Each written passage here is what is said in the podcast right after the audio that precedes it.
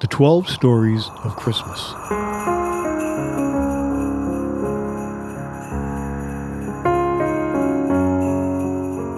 Twas the first night of Christmas, a long time ago.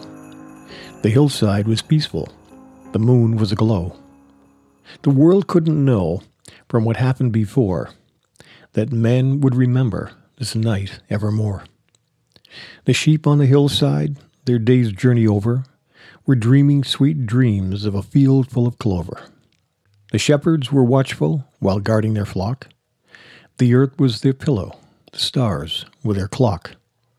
Then all of a sudden they jumped at the sight of the sky all ablaze with a heavenly light. They huddled in fear, then they started to rise as the lightning like flash tore open the skies. The heavens were split by the silvery ray, the dark disappeared, and the night became day.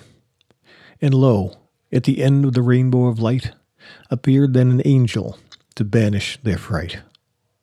The angel brought news of a birth in a manger, and bade them to hasten to welcome the stranger. For Mary had just given birth to a boy, whose coming would bring so much comfort and joy. A choir of angels looked down from the sky and heavenly voices were heard from on high. Peace be on earth and goodwill to all men.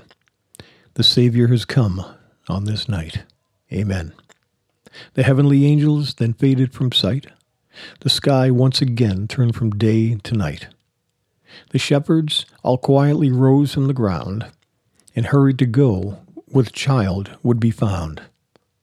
As they reached Bethlehem, and the inn was in sight, from the barn came a trickle of half hidden light. It led like a path to a soft little bed and shone very tenderly on the child's head. The child in the manger was sleeping so sound, his eyes were still closed as the shepherds stood round.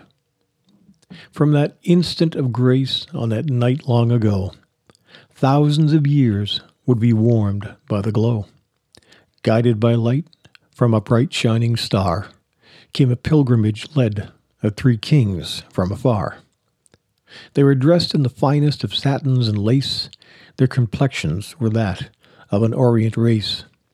The three wealthy kings were wise men and proud, but they went to the Christ child and solemnly bowed.